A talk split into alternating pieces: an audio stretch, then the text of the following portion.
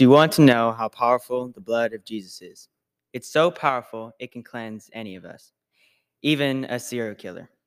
Even though it's been 28 years since his death, there's been a renewed interest in Jeffrey Dahmer because of the popular Netflix TV show. In 1994, Jeffrey Dahmer was on a show called Dateline on NBC. On it, he was interviewed by the host, Stone Phillips, where he was quoted with saying, If a person doesn't think that there's a God to be accountable to, then what's the point of trying to modify your behavior to keep it within the acceptable ranges? That's how I thought anyway. I always believed the theory of evolution is truth, that we all just came from slime. When we died, that was it, and there was nothing. Out of the millions of people watching that interview, two people had the mind and the courage to send him the Bible correspondence courses Mary Mott of Virginia and a prison minister in Oklahoma named Curtis Booth. Jeffrey studied on his own and decided that he wanted to be baptized. He wrote Curtis and told him this, so Curtis got in touch with a minister in Milwaukee, who in turn got in touch with Roy Ratcliffe. In an interview, Roy said that the first question he asked Dahmer was why he wanted to be baptized, and that's when Dahmer started quoting scripture. When Roy realized he was serious about it, he baptized one of the world's most notorious serial killers on May 10, 1994.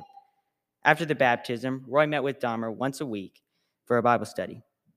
In an interview, Roy said that when he agreed to baptize Dahmer, the Dahmer heaved a sigh. When Roy asked him why he made that noise, Dahmer said he was afraid of meeting him because he was worried about, that he would say, I can't baptize you because you're too wicked, too evil, too sinful. This reminds us of Romans 1:16. For I am not ashamed of the gospel, for it is the power of God for salvation to everyone who believes, to the Jew first, and also to the Greek. Power, God's power, the power to save a sinner. If a man like Jeffrey Dahmer can be saved, then think about what that means for us. God has the power to save all of us, specifically the powers in the blood of Jesus.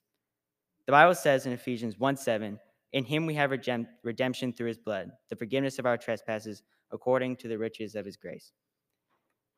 Can a person like Dahmer be forgiven by God? We can be certain that the answer is yes, because what part of the blood can't save him but can save you?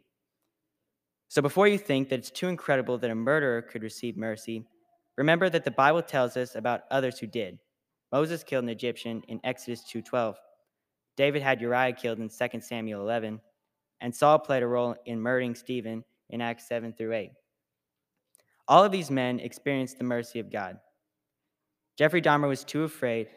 Jeffrey Dahmer was afraid of what the preacher would say when he asked to be baptized. You might be afraid to admit your sin, but God has the power to save even you. Thank you.